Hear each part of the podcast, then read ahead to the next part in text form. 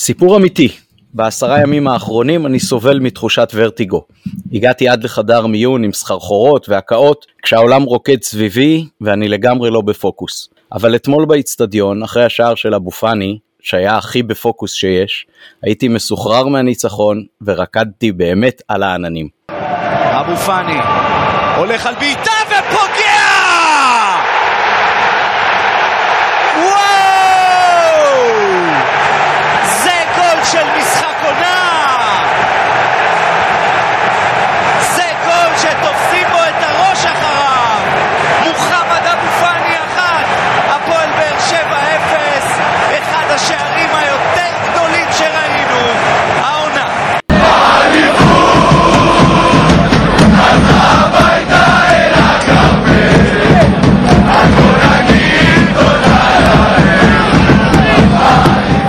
ערב טוב, פרק 298 של נובחים בירוק.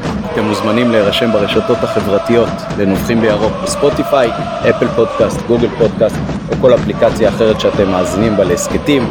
תעשו subscribe ותהיו ראשונים לקבל את כל הפרקים שלנו.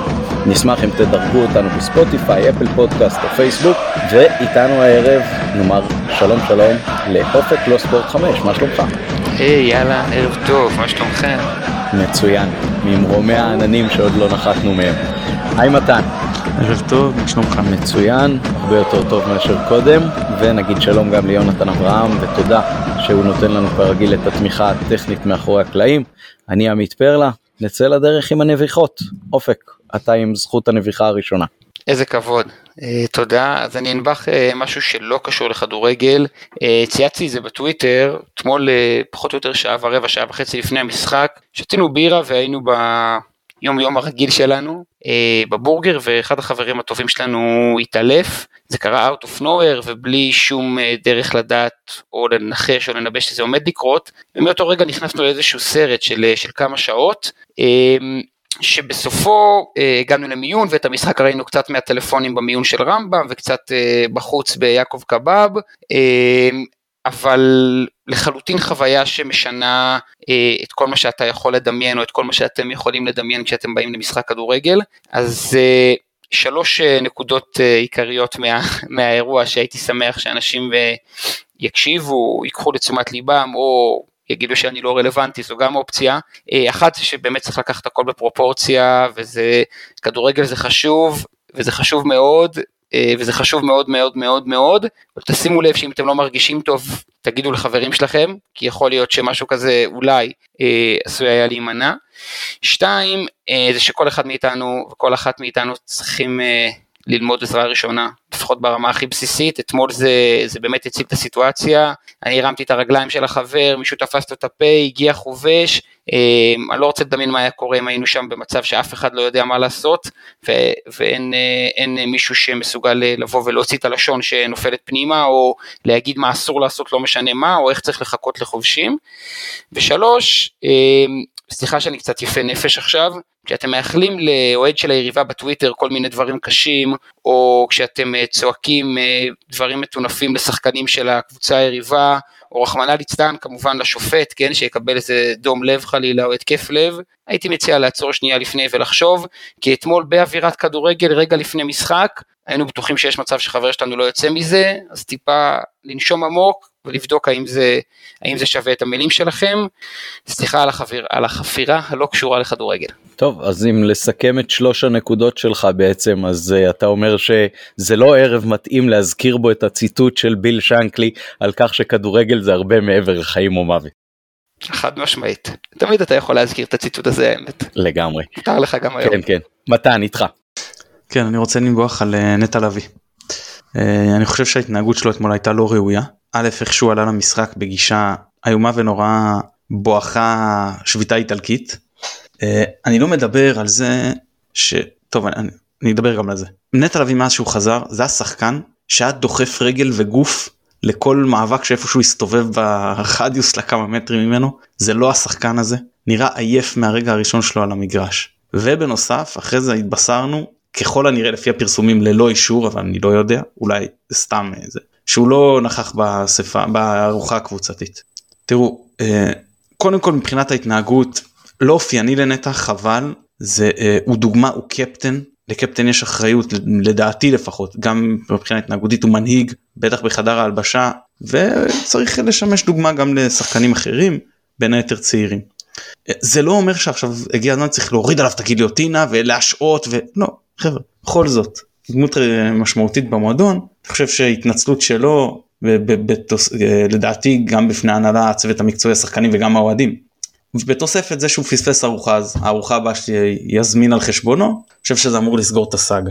אבל זה מבחינת ההתנהגות אני מדבר רגע מסתכל עכשיו מבחינת לביא. אני חושב שלביא יש אה, תראו אני לא אני איש חשבונות וכלכלה אני לא איש מדעי הרוח מדעי הנפש סליחה. או ההתנהגות אבל אני חושב שהוא אני כאילו נראה לי צריך טיפול פסיכולוגי. זה לא בקטע של להשמיץ או, או לא בקטע של לבקר. אני באמת חושב שהוא מאוד מתוסכל מהסיטואציה. פחד מהפציעה ריכוז של כל הדברים האלה.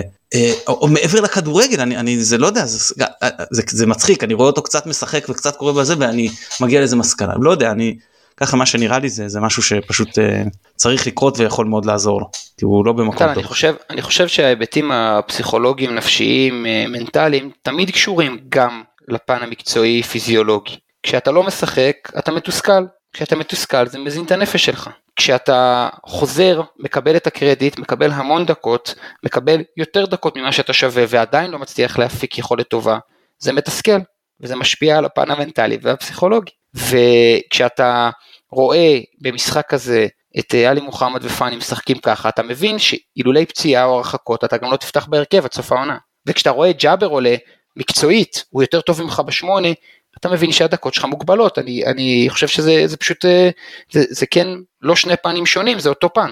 נכון, זה, זה, זה, זה, זה נכון, וצריך גם להזכיר את האמירה של בכר שאמר נטע לביא השחקן החשוב שלנו יקבל דקות לפני כולם. צד אחד אתה יכול להגיד אוקיי זה מגבה את השחקן נותן לו קריט זה נותן לו ביטחון. צד שני זה גם שם עליו הרבה לחץ בעיקר בסיטואציה שהוא היה בה. וגם עכשיו אה, העמדת שחקן באיזושהי סיטואציה אמרת לו אוקיי מבחינתי אתה מקבל דקות ראשון אמרת לכולם אבל שהוא זה ועכשיו פתאום אתה מוריד אותו חזק מאוד בהיררכיה למצב שהוא בא לתת מנוחה ולסחוב כמה דקות במשחק, במשחק גמור. מה, אבל גם מה זה אומר חזק מאוד ברוטציה? אתה, אתה, אתה, אתה גם בגישה שהיה עדיף שהוא לא ייתן לו לשחק בכלל? אני לא, לא, לא. אני לא מרגיש ככה, ואני גם חושב שיש דינמיקה, יש דינמיקה של היום יום בחמישה שישה אימונים שעושים בשבוע, שאנחנו לא חשופים אליה, וזה לא רק מה שאנחנו רואים במשחק, ובאמת גם כתבתי את זה יונתן אברהם חבר איתי בקבוצת וואטסאפ. רוצה להגיד כל הכבוד לברק בכר על ההתנהלות בסיפור הזה, זה, זה, זה, זה, לא, זה לא עסק פשוט, ואם ג'אבר יותר טוב בשמונה, ג'אבר צריך לשחק, אנחנו בפלייאוף עליון, משחק על האליפות. עם כל הכבוד, ואני, אי אפשר לחשוד בי שאני טרה חלילה, שאני לא חושב שנטע לביא הוא שחקן מצוין וחשוב למועדון ואני לא מאוד מאוד מעריך אותו. במשחק הזה, תסלח לי, שיסלחו לי אנשים, רק מקצועי. לא, אין בכלל שאלה. נטע לביא צריך לשחק את, כמ... את הדקות שהמאמן יחליט שהוא צריך לשחק. זה, זהו, פשוט לא, מעמד לא משנה, אותי לא מעניין. גם הכוכב הכי גדול ככל שיהיה, אומנם אייל ברקוביץ' בקפטיב לא אהב את זה אבל מבחינתי כל שחקן אם המאמן יחליט שהוא צריך דקה עכשיו כדי להעביר uh, uh, זמן באקסטרה טיים אז שזה מה שהוא יעשה זה הכל. טוב uh, אתה הבאת מעולמות התוכן שלך ואמרת מה אתה לא? אני אגיד מעולמות התוכן שלי. uh, אני אפריד פה את הצד של המקצועי. אתמול לא ראיתי משהו על הדשא שהיה יוצא דופן לא מבחינת הגישה ולא מבחינת היכולת. זה דבר ראשון. לגבי כל מה שקרה אה, לפני או בעיקר אחרי, אה, אנחנו ניזונים מכתבים שבוא נגיד מהימנותם אה, הוטלה פעם או פעמיים בעבר בספק, אז אני לא יודע בדיוק מה היה שם.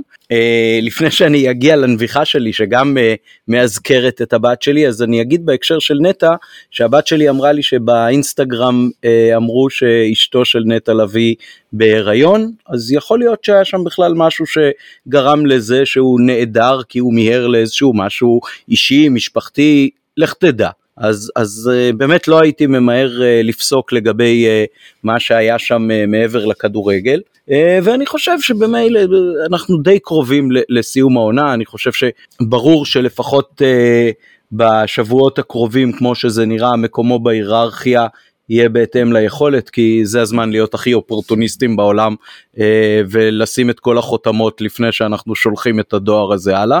אה, ובסוף העונה, גם מבחינת סגל, גם מבחינת רכש, גם מבחינת אה, מכירה או השאלה של אה, מי מהשחקנים שלנו, שלא אה, בהכרח הסגל יהיה אה, אותו דבר, וגם הכושר, אנחנו רואים מעונה לעונה, שחקן עונה יכול אה, להפוך לשלישי ברוטציה בעונה שאחרי ולהפך. אז אה, בוא, בוא לא נסגור את הגולל ואני חושב שזה פשוט לא, לא זמן נכון בכלל לבחון את הסיטואציה אלא אם כן יש איזה דברים אה, מאוד קיצוניים אה, במובן הזה. אופק רצית עוד משפט בעניין של הציוץ של הנביחה? לא לא שלכם תודה. אוקיי אז אני אגש לנביחה שלי והנביחה שלי שוב זה הבת שלי אמרה לי אתמול לפני המשחק דיברנו לא פעם על הנושא של הרעש של הרמקולים אל מול הקהל אה, במשחקי, אני הזכרתי את זה בהקשר של משחק חוץ שהיה הדרבי, שזה היה בלתי נסבל ובדרך כלל אני לא סובל מזה כל כך במקום הישיבה הקבוע שלי, אז הבת שלי אתמול אה, זה היה בערך חצי שעה לפני, המשח... לפני הפתיחה, אומרת לי תראה אנחנו יושבים פה אנחנו בקושי שומעים מוזיקה, מדובר על יציאה כסף, החלק הצפוני שלו, את כל המוזיקה שאנחנו שומעים שומעים מכיוון הרמקולים שמעל היציע של האורחת של באר שבע אתמול. אז uh, אני לא יודע מי בדיוק אחראי ל- לרעיון או המוניפולציה הזאת או שזה שומעים בטבעת העליונה ולא שומעים בטבעת התחתונה אבל uh, זאת הנביכה שלי הבת שלי הסבה את תשומת uh, ליבי ואוזניי וזה היה אכן כך. למספר דקות גם לנו זה היה נדמה ככה אני לא יודע כמה זמן זה היה אבל אם יש פה כוונת מכוון זה אכן מה שהיה זה פשוט בושה וחרפה התנהלות של מועדון קטן. בנושא הזה אני מדבר. כן כן יכול להיות אני מסכים איתך שזה באמת אה, אני אני הייתי נותן לכל הקהל אה, להשמיע את שלו ו, ובטח לא אה, נוקט באיזושהי אלימות חושית כזאת או אחרת על הקהל של היריבה זה באמת לא לא מתאים מה שנקרא אבל בסדר מעניין אם, אם uh, מישהו במכבי שומע ורוצה להתייחס אז uh, נשמח לדעת ובכלל מה רמת השליטה של uh, מכבי על מה שקורה באיצטדיון מהבחינה הזאת uh, אל מול הנהלת האיצטדיון זה משהו שמעניין אותי בהרבה הקשרים אחרים uh, חשבתי אולי צריך למצוא מישהו מה. איצטדיון גם שיסביר לנו למה אין food trucks מסביב לאיצטדיון אה, ועד כמה אה, החוזה של הזכיין הנוכחי אה, צפוי להימשך, למה אין מכונות שתייה וחטיפים, אבל יש לנו פרק עם משחק לא רע שהיה אתמול ובטח עם מסקנות והנאה מרובה. אז בואו ניגש לסיכום הניצחון על הפועל באר שבע 2-0 במחזור השני בבית העליון. אני אתן את שלי בשורה אחת ואני עובר אליך אופק. אני אומר שזה היה ניצחון דרך ההגנה. ההגנה העלימה את היריבה, ההגנה או שחקני הדפנסיבה שלנו הם אלה שכבשו, הם אלה שבישלו, ולהם התהילה והתפארת. זה מצחיק, אה, לא ידעתי שאתה הולך להגיד את זה. רציתי להגיד לקראת אה, המשך הפרק, שבפרק בפרק, אה, בפרק סיכום העונה הסדירה שעשינו פה, מתן, נדב ואני, דיברתי על מספרים מההגנה. אתה זוכר מתן? שאמרתי שנתתי את המספרים של סאן השנה מול שנה שעברה ובוגדן השנה מול שנה שעברה ומאז יש לנו בישול של סאן שבוע ש... לפני שבועיים לג'אבר בהפועל וגול עכשיו של סאן. אה, ודבר שני שאמרתי שם זה שרשת נקייה זה המפתח לאליפות כי בפלייאוף לוקחים אליפות עם הגנה. אז אנחנו בשני משחקים רצוף בלי שספגנו שער. אה, וסיכום המשחק שלי במשפט אחד ואז אני אעביר למתן ומפה נראה לי שנזרום לתוך איזה פינג פונג משולש אה, על המשחק. אני חושב שהקבוצה הטובה יותר ניצחה, והיא הקבוצה הטובה יותר במהלך כל העונה, והיא הייתה הקבוצה הטובה יותר בפער ב-11 על 11 בטרנר, והיא הייתה הקבוצה הטובה יותר 80 דקות במשחק הראשון בסמי עופר, וכל השאר פחות חשוב. Uh, בשורה אחת מבחינתי זה קבוצה אחת באה לנצח וקבוצה אחת באה לכסח. היצאה אצלנו וסליחה אני ארחיב בקצרה היה פה מוגולובסקי שאמרנו לא אבל גם לכם וזה עם כל הכבוד יש הבדל לבוא מכבי באה נחושה ואגרסיבית ואהבתי את זה ואני מצטער אבל באר שבע פשוט זה קורה אה, כבר פעם אה, שלישית העונה מתוך ארבעה משחקים בטרנר הם לא עשו את זה אבל כן בגביע הטוטו וכן שני משחקי ליגה באווירן פשוט באו זה לא היה אגרסיבי זה היה ברוטנים יש לתת ליריב להרגיש אותך ויש לפרק אותו אני יכול לציין אה, מפאת מחלתי יצא לי לראות את המשחק היום בשידור חוזר אה, זה נראה הרבה יותר גרוע בשידור החוזר ממה שזה נראה באיצטדיון כי באיצטדיון אתה עסוק בעוד דברים. ובשידור חוזר. אתה פשוט רואה עד כמה אין משחק זאת אומרת אני רואה משחק של מכבי אני רוצה להמשיך לראות אותו אני רואה אותו גם כדי להכין את עצמי להיום בערב ואני לא יכול לא לשלוח כל הזמן את היד לטלפון כי כל הזמן יש שחקנים על הדשא אפילו בתקציר המורחב אני לא מדבר כבר על 90 דקות כמו שהן אה, משוחקות ומה שכתב קופר על זה ששיחקו פחות מ-50% או רק 50% אה, מהזמן שהכדור היה אה, כן, אמור מתוך להיות משוחק. ה-99 דקות. כן. מתוך ה-99 אה, דקות עם התוספות זמן וראיתי את- המשחק גם אני היום עמית ואני לכן אני גם אומר אמ, אני אני אגיד משהו קשה אני לא בטוח שזה השופט שאשם בזה שהמשחק יידרדר לשם אני רואה את כל ה...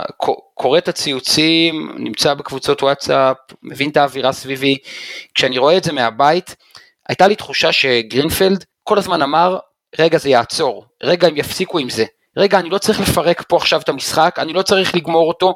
רגע הייתה פה איזו תחושה אתם יודעים אני, אני הרבה פעמים יוצא לשפוט אה, טורנירים של כדורסל והיה איזה שנה שגם הייתה שביתה באיגוד השופטים ושפטנו משחקים ברמה גבוהה. יש הרבה פעמים בדינמיקה של משחק משהו שאתה כשופט אתה אומר לעצמך רגע הם מספיק בוגרים כדי להבין שלא שווה להם שאני ארחיק אותם. ובסוף זה באמת בסוף זה יוצא על אספריה. עכשיו עדי חברי הטוב אמר לי אמר לי היום בבוקר בשיחה מה אתה רוצה? אספריה כל הזמן מעורב בשטויות ברור שזה בסוף יצא עליו. מה אנחנו לא שחקנו כדורסל? עדי ישחק בליגת העל כדורסל בוגרים מי שמעצבן את השופט ומעצבן את השופט ו- ונכנס בשתי רגליים ב- עם ג'וש ונכנס למאבקים מיותרים וכל הזמן מלהיט את האווירה בסוף זה יוצא עליו אז נגיחה קטנה ב- ב- בעורף של חוסי היא צהוב שני כי זה, זה יוצא עליו כי הוא כל הזמן שם אנחנו אנחנו בסוף בני אדם כן, אני האמת שרציתי שנדבר קודם על המשחק, אבל אם כבר פתחת את זה אז בוא, בוא נהפוך את הסדר.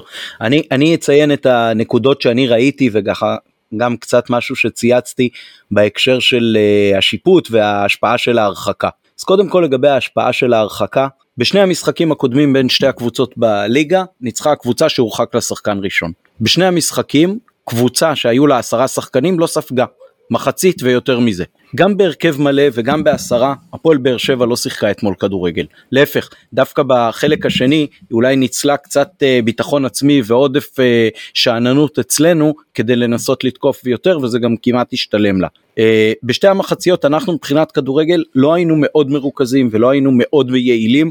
אני לא חושב שהיה פה איזושהי השפעה מאוד דרמטית לזה שחסר להם שחקן אה, באופן שבו אפשר לראות את זה אה, על הדשא. בדקה השמינית או משהו כזה לא זוכר בדיוק אה, גורדנה קיבל צהוב ראיתי היום בריפליי אז אה, רואים את השפתיים של אה, אוראל גרינפלד אומרות לו אה, תיזהר ממני ואני נזהר מתביעת דיבה זה מה שאני רואה את השפתיים שלו אומרות תיזהר ממני.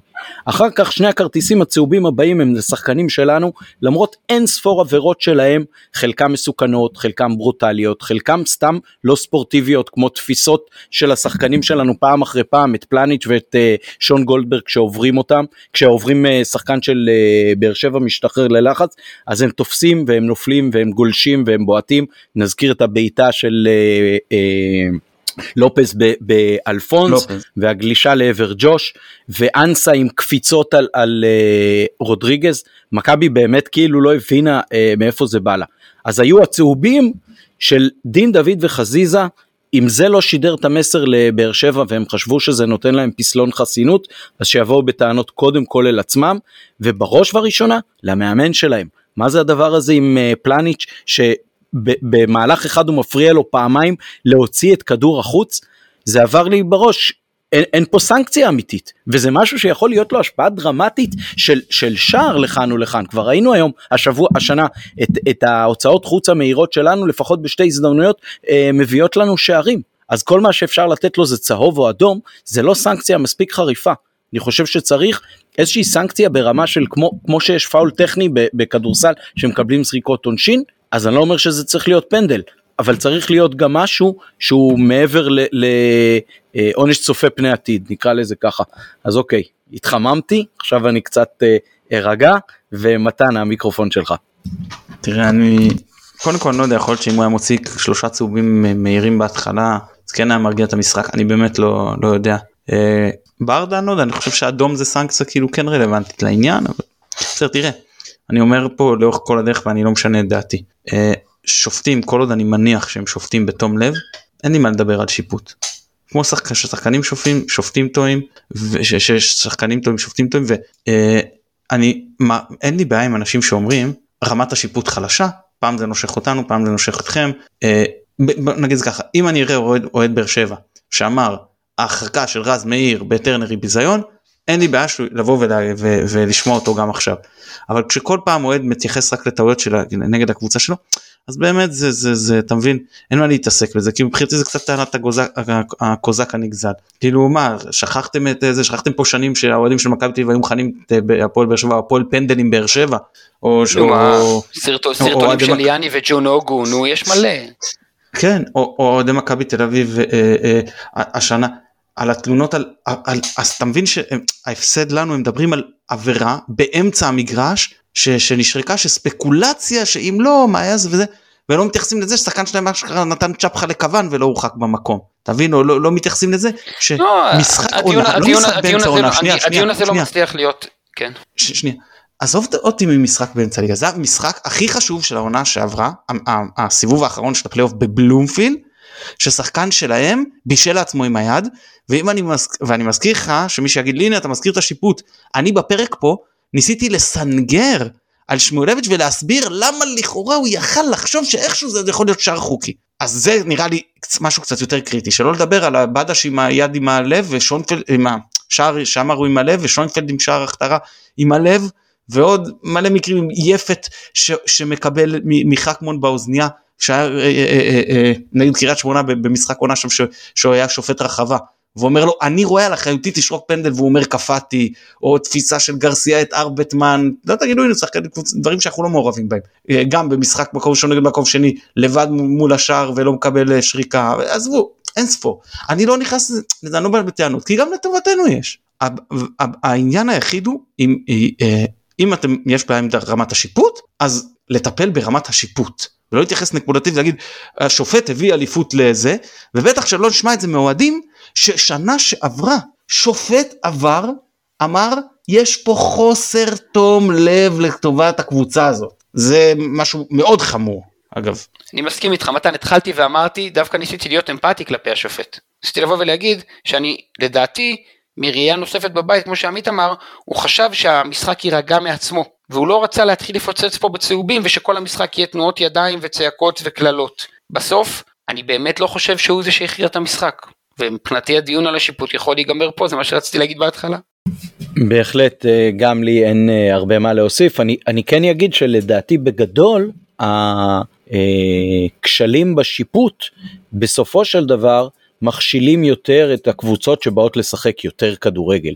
זה, זה כן אני יכול uh, לומר, כי ככל שישוחק יותר כדורגל, אז יש יותר סיכוי לקבוצות שטובות בכדורגל, זה מה כן. שמדברים תמיד על uh, כן. סדרות מול uh, משחק אחד, עם גומלין, בלי גומלין, בגביע וכולי, באמת מבחינתי אפשר למצות פה. מתן, אם יש לך מילה או שתיים על המשחק של אתמול, אז אנחנו נשמח לשמוע.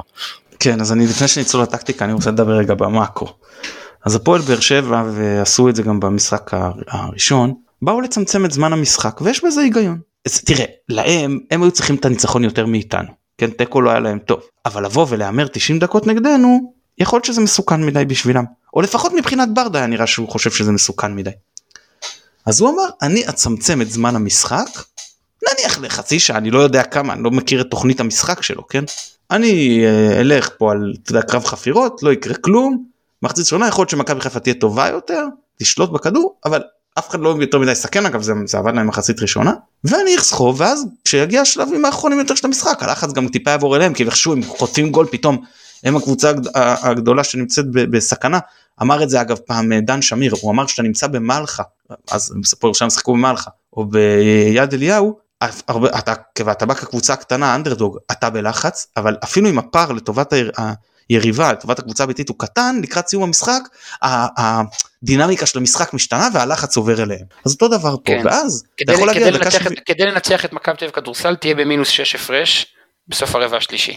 אל תוביל אל תעשה בלאגן תהיה במינוס 6 הלחץ יעבור אליהם. כן אז, אז אותו דבר הוא בא פה ואז אתה יכול להגיע ל-20-30 דקות אחרונות ואז להתחיל לקחת סיכונים. יכול להיות שגם שם תספוג אבל אתה מצמצם את, הדבר, את הזמן של המשחק שיכול לקרות בו משהו. ואז אם במקרה הבקעת איזשהו שער מקרה או במצב נייח חוזה אז אז אה, הרווחת. אה, ואנחנו באנו רק רגיל מבחינתנו הפוך שחק כמה שיותר אה, כדורגל אז אם שנייה אני, אני אנחנו עלינו אגב 4 3 3 זה היה יותר 4 1 4 1 הברור הרגיל שרודריגז טיפה גונב לאמצע למרות ש... ש... התחלנו יותר עם חזיזה לגמרי על הקו ורודריגז טיפה גונב לאמצע הבנו שזה לא עובד מהר תוך דקות בודדות לי לפחות זה היה נראה ככה חזיזה חסר לשחק יותר גבוה ורודריגז ממש שיחק על הקו ולדעתי גם במחצית הראשונה הוא מספר אחד שיתק את אספריה זה היה פשוט תענוג לראות. אגב לגבי רודריגז חוץ מזה שהוא שחקן אה, נפלא לדעתי הדחיפות הקטנות האלה שהוא עושה עושה גם יני עושים גם ויטור תשמעו ולחמוק מעיני השופט פה זה אומנות זה, זה באמת אה, אה, דבר, נותן להם להתמודד לאותם שחקנים שחקנים הרבה יותר מהירים מהם וזה זה נותן להם אה, יתרון גדול. מילה, אה, מילה, מילה רודריגז.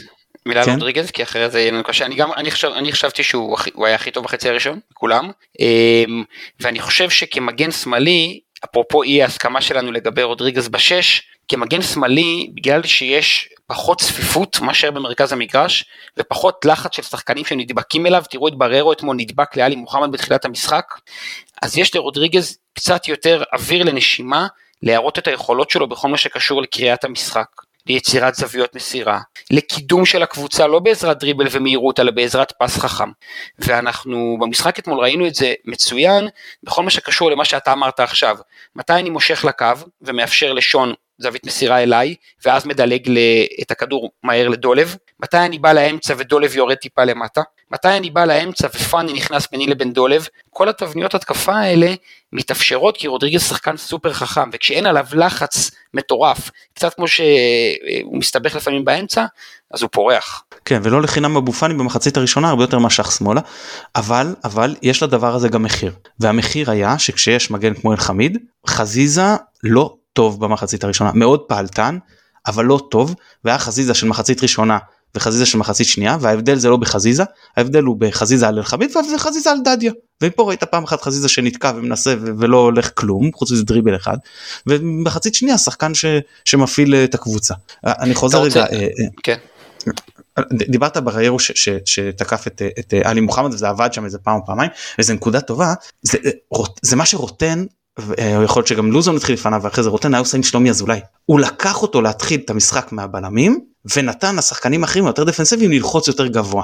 כן, משולש הפוך, זה, זה, נקרא, זה נקרא משולש הפוך. אז זאת הכיוון שגורדנה פתח. לשחק, בדיוק, לשחק עם ה, עם, בעמדת השש עם השחקן היותר טכני, שיש לו מסירה יותר טובה ויכולת לעבור קו לחץ יותר טוב, ולשלוח את שני השחקנים האגרסיביים יותר לעמדות של השמונה, לצורך העניין מנג'ק ונטע, שניסו את זה אצל אה, רוטן לפני שלומי אזולאי, או אופיר מזרחי שלפרקים נוסה שם, וההפתעה הנוספת, הפתעה, השינוי הנוסף אה, של ברדה היה להתחיל עם אספריה בכנף שמאל, ועם ספורי בימין ולא הפוך, כמו שכולם חשבו שיהיה, הרי אספריה משחק בכנף ימין, והוא התחיל בשמאל. אבל הם החליפו מהר, מהר הם זה, זה, זה עדיין ניסיון להפתעה, לדעתי, לדעתי, נכון, לדעתי הם נכון. החליפו כי, כי, כי הוא ראה שמכבי חיפה משתלטת לגמרי על המשחק.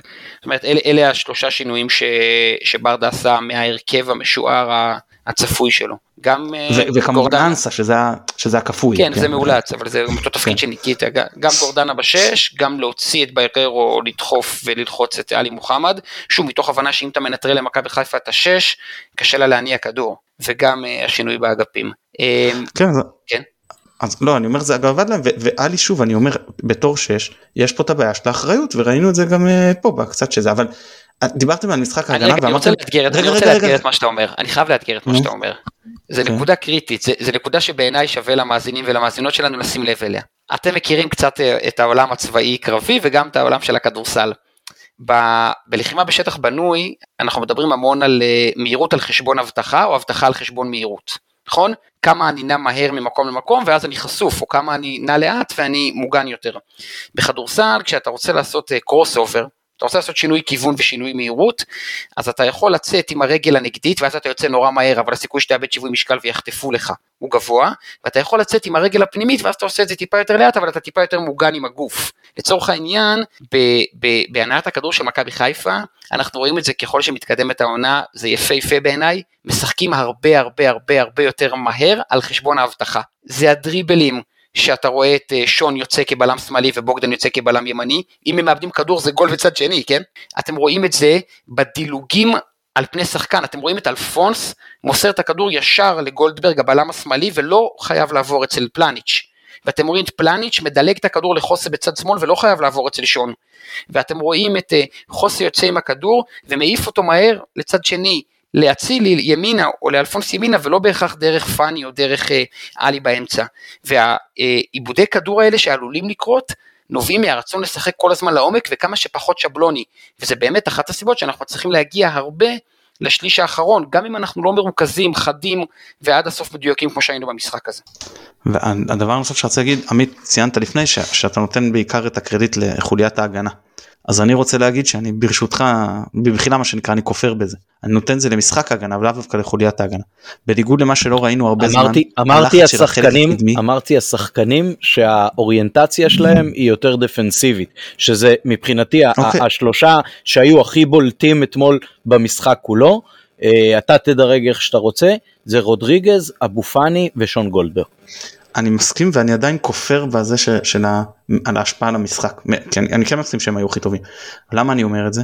כי הלחץ של החלק הקדמי היה פשוט פנטסטי אתמול לא ראינו את זה כבר הרבה זמן הם באו קשוחים הם התנפלו הם לא נתנו היו דקות שהם לא נתנו פשוט לבאר שבע לנשום וזה הרבה יותר קל לך כהגנה שאתה מקבל קבוצה יפה שבקושי שברה עכשיו לחץ ועם הלשון בחוץ עם מעט שחקנים ולהתמודד עם זה ואני אגיד לך יותר מזה סתם קצת מבחינת אה, נתונים דיברתי הזכרתי במשחקים הקודמים אתה זוכר כמה שחקנים של החלק הקדמי שלנו לא לוחצים וזה אז חזיזה 19 מאבקים אצילי 20 מאבקים זכה ב-12 אגב דינדה 11 מאבקים יותר מפעמים שהוא נגע בכדור יותר מהתשע פעמים, אה, פעמים אה, תשע מסירות שלו סליחה ושרי 14, 14 מאבקים זה, זה ממש רמה של קשרים ושחקני הגנה כן, וזה פשוט מראה איזה לחץ מטורף הפעלנו עליהם. המון פעמים לחץ לא מתבטא במאבק, אני מסכים איתך שזה מספרים מאוד גבוהים, צריך לשים לב, בגלל זה אני הרבה פעמים אומר לנדב קוף, בוא נדבר על המספרים שהם לא המספרים. בוא נראה כמה ספרינטים אצילי, חזיזה ודין דוד שמו, כדי למנוע מסירה קלה, ולחייב את אבו עביד להעיף את הכדור קדימה. זה לא נמדד במאבק, וזה ספרינט שהוא על פניו לא מופיע בסטטיסטיקה.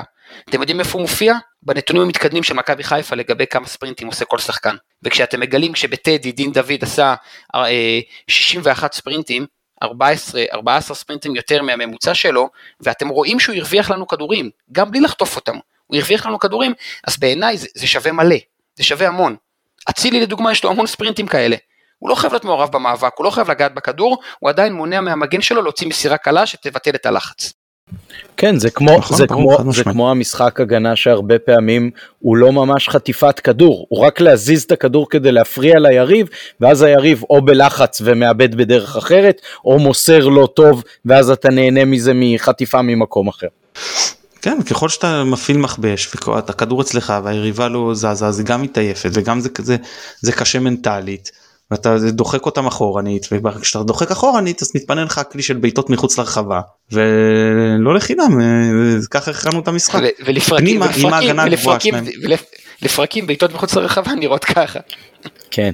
כן. אה, אתם רוצים, לא אתם רוצים קצת לעבור באמת לחצי שעה האחרונה, אז אני אתן ככה שלוש נקודות שמבחינתי אה, שמתי אליהם אה, עוד לב בצפייה החוזרת ואתמול באיצטדיון. רגע, רגע, כן, בבקשה.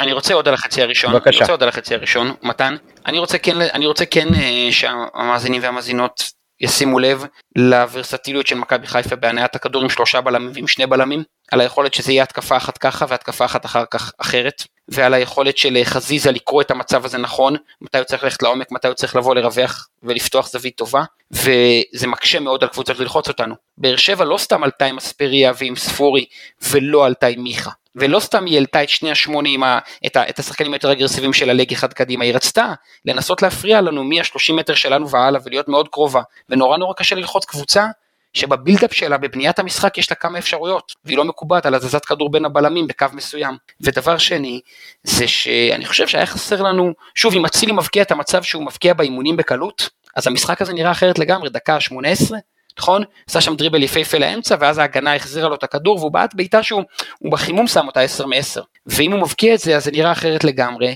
ועוד קצת ליטוש אצל... אה, אצל, אצל שרי שלא השתלט על איזה כדור, ועוד אפשרות להכנסת כדור טובה שלא יצא ממנה כלום, אני כן חושב שבחצי שעה, 35 דקות הראשונות, יכולנו לשים גול שהיה גורם למשחק הזה להיראות אחרת לגמרי. כן, בכל זאת צריך להודות שזה לא היה משחק התקפי טוב שלנו, זאת אומרת הסכמה התקפית לא עבדה. כן, כן, לא, שלא, שלא, ישתמע, שלא ישתמע שאני, אתה יודע, מחאתי כפיים במיון רמב"ם, כן? זה לא מה כן, שקרה. אז, לא, אז, אז בסדר, אז במשחק כזה, מה שנקרא לבוא וכמו שאמרת, קודם כל לא לספוג, וקבוצה כמו מכבי תמצא, תמצא איך לשים את השער גם בבונקר. ואני מעלה פה השערה ששמעתי גם את אה, דרור שמשון אומר אותה בפודקאסט שהוא התראיין אצל קבסה, אה, פרק היחיד של קבסה ששמעתי, זה היה מאמר מוסגר. אה, אני, אני באמת חושב שמכבי חיפה מצליחה להתיש את היריבות באינטנסיביות שבה היא משחקת. זאת אומרת, אני מעלה פה השערה, אין לי, אין לי מספרים שמראים כמה ספרינטים הקבוצה היריבה שמה מדקה 70 עד דקה 90, או כמה מאבקי גובה היא לקחה, אני לא יודע. אני מעלה השערה, אני זוכר את הפועל תל אביב שניצחנו, כשניצחנו אותם, אה, זה היה 2-0, שבחצי הראשון הם לא עברו את החצי, כי, כי במשחק האחרון נגד הפועל תל אביב לפני הפלייאוף, הם היו מותשים, השחקנים שלהם היו גמורים. אז אני, אני מעריך שיכול להיות שהחצי הראשון שלנו, גם אם הוא לא יהיה התקפי טוב, הוא כל כך התיש את שחקני באר שבע שהם באמת נפלו מהרגליים, ביחד עם העשרה שחקנים. 90% מהפעמים הקבוצה שמתגוננת היא גם הקבוצה שעובדת יותר קשה ו...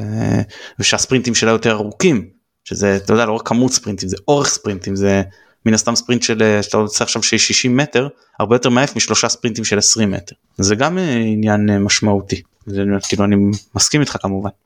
עמית רצית לעבור לחלק האחרון. כן אז לפני שאני אעבור לחלק האחרון אז אני רק אציין לגבי החלק הראשון והיכולות אולי התקפיות א' היה הרבה חוסר דיוק לא רק בפעולה האחרונה אלא גם בפעולה לפני האחרונה אה, כדורים שפלניץ' אה, מעביר בדרך כלל הרבה יותר מדויק לחזיזה והכנסות כדור של חזיזה שהן בדרך כלל הרבה יותר אה, מדויקות. אתמול הלכו פחות טוב ואולי אפשר למצוא את הסממן לזה שהיינו פחות מדויקים התקפית בעובדה שרק בדקה 25 הייתה קרן ראשונה במשחק, קרן אה, לזכותנו, אבל בדרך כלל עד הדקה 25 בטח יש אה, כמה קרנות אחרות. עכשיו כבר באיצטדיון בסביבות הדקה החמישים, ככה קצת אחרי שהתחילה המחצית השנייה, ראיתי את שרי באחת ההפוגות של הפציעות, עובר בין שלושה, ארבעה, חמישה שחקנים שלנו, מהאגף הימני עד לאגף השמאלי, ממש אה, ארבעה או חמישה שחקנים עבר, עצר לידם, הסביר להם, ראו מתנועות הידיים שזה גם משהו טקטי וגם משהו מנטלי וגם משהו מבחינת רוח המשחק של אה, חבר'ה אנחנו צריכים עכשיו לבוא ולקחת את זה, זה אלה אמורות להיות הדקות שלנו ופה אנחנו לוקחים את זה לפני שאנחנו נכנסים ללחץ. ואז אה, בדקה 56 היה כדור שגולדברג הלך אחורה כדי לגונן עליו ובטעות אה, זה פגע לו ברגל והלך יותר אה, אה, לכיוון של הקו רוחב שלנו והרחבה שלנו. ואז הוא רץ שם, נדמה לי שזה היה עם אנסה, אבל כן, זה היה עם אנסה, ופשוט לקח ממנו את זה באלגנטיות, בחסימה, תוך כדי עמידה. לי זה הזכיר את מה שהרבה פעמים אומרים על השחקני הגנה האיטלקיים, שהם אומרים, אם אתה מגיע לגליש עשית טעות. אתה צריך לעמוד, אתה צריך לצפות את המשחק, אתה צריך לקחת את זה בדרך אחרת. גליץ' זה, זה סוג של אה, אה, מניעה של טעות יותר גדולה, אבל אם הגעת לגליץ' עשית משהו לא נכון. אז האלגנטיות שלו והיכולת לשחרר אחר כך חזרה לאותו אגף אה, לרודריגז הייתה כל כך כל כך אה, יפה ואלגנטית. שאפילו הקהל של מכבי וביציעים שפחות עומדים בהם כמוני, אה, קם בחלקים גדולים שלו ומחא לו כפיים על הפעולה ההגנתית.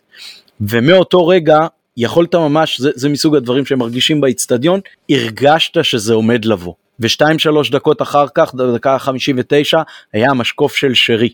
והקהל ממש אה, הכין את עצמו. כמו שבן אדם אה, אה, לפני אה, פעולה משמעותית בחייו ככה מתחייט ומתארגן ומוודא שאין לו פירורים על הבגדים, ככה היה הקהל של מכבי, הוא כבר עמד וחיכה לזה.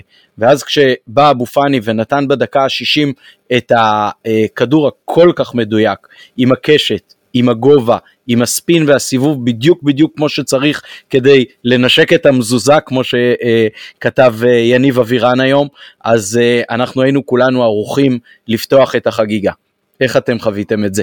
מתן, בוא תתחיל. לא, מילה, רגע, מילה, מילה, רגע, מתן, אופק. מילה על הקרן של, אה, על הקרן שהביאה למשקוף של שרי. אני רק מבקש מכולם לראות שאצילי עומד לבד לגמרי בצד ימין, וחלק מהנעת הכדור הזאת משחקן לשחקן, היא יוצאת מנקודת הנחה שקבוצת ההגנה תמיד מרוכזת באיפה שהכדור היה כשהקרן יצא. זה כשהקרן יצאה. שרי קיבל את הכדור, תראו את זה, בכל תקציר אפשר לראות, אצילי עומד לבד לגמרי מימינו, זאת אומרת אפשר לדלג בעוד קשת אחת, ושאצילי יהיה בכדור של אה, רוחב מצב לגול. אז רק שיהיה ברור שזה לא איזה משהו מאולתר. כן זה, זה, זה מה שרציתי לשאול אתכם לדעתכם זה מהמעבדה של ויזי. כאילו אה, בכל מקרה היה אני חוזר לפועל ירושלים אבל אני אסוציאציות באיזה עונה שלהם באירופה אמר אני לא זוכר מי הפרשן שאמר אולי עופר שלח רק למון ג'ונס מסוגל לעבור שחקן בכדרור בגלל זה מניעים על ה, כל הזמן את ה... מחוץ לקשת. אז פה אותו סיפור. את, ניסינו פשוט באותן דקות ככל שנקפו הדקות יותר ויותר לטווח מרחוק אה, כי ראינו שזאת האפשרות הכי טובה. קשה להכניס כדורים מול באר שבע דיברנו על זה שהם הקבוצה הכי פיזית בליגה אה, קבוצה עם משחק גובה מצוין השחקנים הקדמיים שלנו לא בדיוק אה, כאלה. אה, אלפונס היה משחק טוב הוא היה שלט בגובה בהגנה אבל לא ראינו אותו בפנים כאילו לא נכנס בסדר אז מן הסתם הסכמה התקפית לא עובדת ככה וזה בסדר. רוצה לפתוח, רוצה לפתוח משהו על אלפונס? אה, דבר. מאז שאלפונס הגיע קיבלנו שער אחד בלבד כשהוא על המגרש במשהו כמו 460 דקות והפרש שערים 13-1. טוב זה משקר היו לו גם משחקים חלשים מאוד בחלק מהרצף הזה. אני רק אתה יודע. מצבים באשמתו אבל.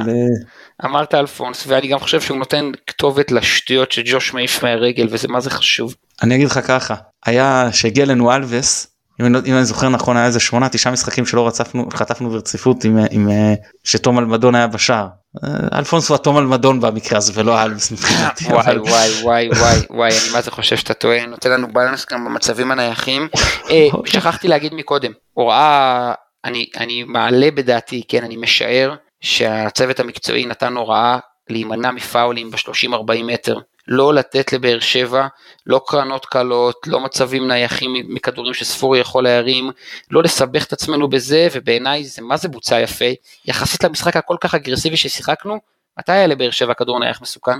היה, היה אחד שממש הרגיז אותי בעשרה שחקנים, שעשינו איזה עבירה אולי 30 מטר מהשער אלכסונית אז נגיד זה היה יותר 35 אז זה עצבן אותי כי אמרתי הם בהתקפה מסודרת מה הם יעשו בהתקפה מסודרת שהם לא עשו עד עכשיו כאילו מה יקרה פה. תנו למשחק לזרום מה אתה מפיל אותו? לא היוצא מן הכלל שמעיד על הכלל ובעיניי זה כלל כן. שמוכיח שהשחקנים מיישמים משהו שמבקשים מהם שוב יכול להיות שלא ביקשו מהם ויש לנו שחקנים ממש אינטליגנטים זה משהו שהיה גם בטרנר, לא גם בטרנר לא, זה היה ככה. כן, גם בטרנר ראית את זה, כן, ברור שזה משהו פה חבר'ה, אה, כמה שנים אנחנו מחכים לצוות מקצועי שיוכל ליישם, לחשוב על משהו כזה וליישם אותו, באמת אני אומר.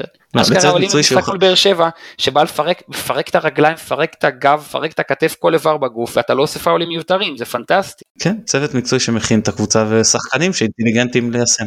אם מדברים על הצוות, אז רגע בוא ניגע עוד פעם בקרן שהובילה לגול, אז היא באה כבר אחרי אה, כמה וכמה קרנות וגם, כדורי עונשין, ששמעת את הקהל ואני שמעתי גם את עצמי נוחר, נו אולי תפסיקו כבר עם זה, ו- וחיכינו לכדור שייכנס לתוך הרחבה, ואז אה, בשלוש נגיעות מדולב לרודריגז ואבו פאני, שגם הכין לעצמו מושלם וגם בעט מושלם, סתמו לנו את הפה, הם כמה, באמת מבינים הרבה יותר מאיתנו.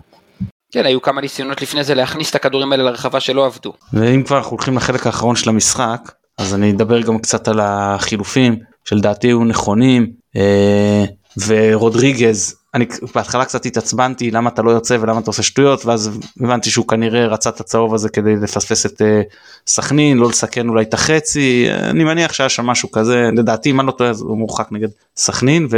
אה, אז, אז החילופים היו טובים והשחקנים נכנסו טוב בעיקר מבחינתי מחמוד ג'אבר באמת אני תופס ממנו יותר ככל שהזמן עובר. Uh, להגיד עכשיו אם uh, אבו פאני יעזוב בקיץ אם, אם, אם זה כבר המחליף הראוי לא יודע זה מוקדם. לא לא לא להגיד, לא שנייה, לא שנייה, שנייה, שנייה שנייה שנייה להגיד שזה מישהו מהספסל שאני סומך עליו לקראת כל הבית יתר הבית העליון ובצפיפות הזאת של ה... סכנין, גביע, נתניה, אה, ליגה ליגה, כאילו רצוף חמישה משחקים בשבועיים הוא צריך לפתוח ולפחות משחק אחד אם לא שניים חד משמעית כן. אחלה. אני מקבל את זה. הייתי רוצה להתחיל אה, את החצי השני בלדבר על זה שבאר שבע עלו ב-5-3-1, שזה שונה מאיך שנגיד אנחנו עלינו בטרנר, תיזכרו אחרי ההרחקה של רז מאיר, עלינו ב-4-4-1. זאת אומרת דולב חזיזה היה מגן ימני ועוד שלושה שחקני הגנה ואז קו 4 בקישור וחלוץ אחד. באר שבע עלו ב-5-3-1, שזה מערך שבו אתה מצופף משמעותית יותר, כי שתישיית הקישור שלך היא יחסית באמצע ויש לך שלושה בלמים, אבל אתה רק עם שחקן אחד בכל צד. ואם אתה שואל אותי מתן, אז חלק מהחילוף של סאן בחוסה זה ליצור את השניים על אחד באגף. בסדר? תדמיינו את באר שבע בחמש, שלוש, אחד, ואז בצד ימין יש לך את אצילי ואת אלפונס, ובצד שמאל אתה תקוע לבד עם דולב. עכשיו כל זה בא כדי לנסות לדחוף כל הזמן את שרי ואת אבו פאני בין המגן לבלם. בין המגן לבלם בקו 5, תדחוף אותם לעומק. אם אתה מצליח לייצר שלושה שחקנים באותו צד, אתה תמיד ביתרון מספרי. ואם אתה עושה את זה בימין, עם אצילי, שרי ואלפונס, זה אחלה. בשמאל, כשחוסם משחק, וכמו שאמרתי, הוא היה השחקן הכי טוב בעיניי בחצי הראשון, אתה לא יכול לייצר את קו שמאל שאתה רוצה לייצר. ועם סאן אתה כן יכול לייצר אותו.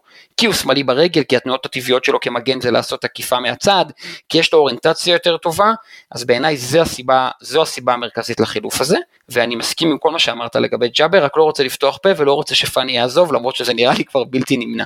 ועוד נתון על ג'אבר, חשוב קודם כל כשבחילופים אחר כך עברנו בסופו של דבר מ-4-1-4-1 כזה ל-4-3-3 ממש ירי בצד כאילו שלושה קשרים אה, אה, כאילו דפנסיביים וג'אבר אה, אגב ממש רואים את ההבדל שלו בעניין של המהירות לבין עלי מוחמד ביציאה קדימה. עלי חייב בסופו של דבר לשחרר את הכדור יחסית מוקדם אין ברירה הוא לא יכול להוליך אותו מבחינת המהירות וג'אבר יכול להוליך אותו כי הוא מהיר מאוד והשחקן שאיתו רץ לידו בלי כדור והוא משיג אותו בכל זאת וזה יתרון אה, משמעותי מעבר לכניסות לעומק. אה, וכמובן אני מסכים עם הניתוח שלך לגבי החילופסן לא יודע אם זאת הייתה הסיבה כי נראה לי שרודריגז קצת גם עצבני גם אה, אולי רוצים לשמור עליו אני לא יודע אבל יש בזה כמובן אה, הרבה מאוד היגיון. אח שלי אמר לי, אח שלי אמר לי במשחק אתמול שרודריגז יוצא כי הוא אה, סימן לספסל שיש לו איזושהי רגישות ברגל והוא רוצה להתחלף. אה, אז אני לא יודע עד כמה זה באמת אה, okay. אוקיי. נכון, אבל זה מה שהוא שם לב, אה, ואני מאוד התעצבנתי על זה, כי, כי רבע שעה לפני זה אני אמרתי לאבא שלי, רודריגז ושרי כבר לא יוחלפו עונה. לא, אבל לא, זה, זה, זה מצחיק מה שאתה אומר. אני באמת חושב שהתקפית נורא קשה לו לתרום משם, בסדר? וכשאתה מול עשרה שחקנים ורוצה לשבת על היריבה זה באמת קשה. כן, אמ, אגב, כן. רק רגע, דיברת על המערך אז תעביר אל אחייני בטור שלנו, תאר את זה כמערך כ-8-1 פקקים לברך. אוקיי, סבבה. אה, קטעת לי אה, את חוט המחשבה לגמרי. אז בואו נתקדם. אני מתנצל. לא, זה בסדר. אה, רציתי להגיד שאושרי, אה, אושרי מהטוויטר, אני יודע, מפודקאסטים אחרים, אין לי מושג. אושרי אמר נורא יפה, הוא אמר, הוא כתב לי את זה בלייב, הוא פשוט לא ידע שאני, שאני בחדר מיון, הוא חשב שיש סיכוי שאני יודע בדיוק על מה הוא מדבר, הוא כתב לי, תראה את ברדה, האמצע שלו מתפרק. תראה את ברדה, האמצע שלו מתפרק, ואז בום, בכר עשה את החילוף שהכניס את ג'אבר לשלישייה חזקה באמצע, והוא כתב לי, חילוף, חילוף ענק של בכר, האמצע שלנו. אז אני, אני רק כשראיתי את המשחק שוב בבית, כמו שצריך וברגוע, הבנתי שגם היה פה באמת אלמנט של טיימינג, של לבוא ולהגיד עכשיו אני שם שלישייה חזקה באמצע, מפה, מפה לא תבוא לי הצרה, היא תבוא לי שוב, חס וחלילה מאיזה כדור נייח, מאיזה קרן, פספוס של בוגדן או של אה, שון בכדור ארוך, אבל לא מהשלישיית האמצע החזקה שלי, בעוד ברדה עשה חילופים שלא חיזקו לו את האמצע. כשהוא הכניס את אה, טיבי במקום גורדנה, זה לא מחזק לו את האמצע. וכשהוא מכניס, מכניס את אה, מיכה ואת יוספי במקום ספורי ומרטינס, זה לא מחזק לו את האמצע. ובטח כשהוא מוציא את בריירו בסוף, אבל זה כבר היה ממש מאוחר. לא, אבל הוא הכניס את טיבי במקום גורדנה כי הוא רצה להעביר את בריירו, עשית אותו להיות בלם במחצית, הוא רצה להחזיר אותו. הוא יכול לשחק עם שניהם. לא, הוא רצה להחזיר אותו לקישור ולהוציא את גורדנה כי הוא רצה יותר קשיחות בקישור, בגלל זה הוא הוציא את גורדנה לא כדי להוריד מהקישור אלא כדי להוסיף לקישור. אבל אחרי, לא, אבל אחרי זה הוא גם הכניס את חמיד להיות, אה, להיות קשר. עכשיו אתם מוכנים לדבר איתך בחילוק מהכניסה של טיבי.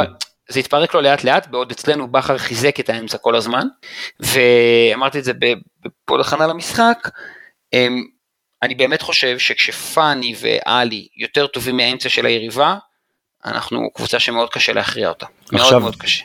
כן, עכשיו אם נגעת... אני רוצה משהו פסימי. רגע, שנייה.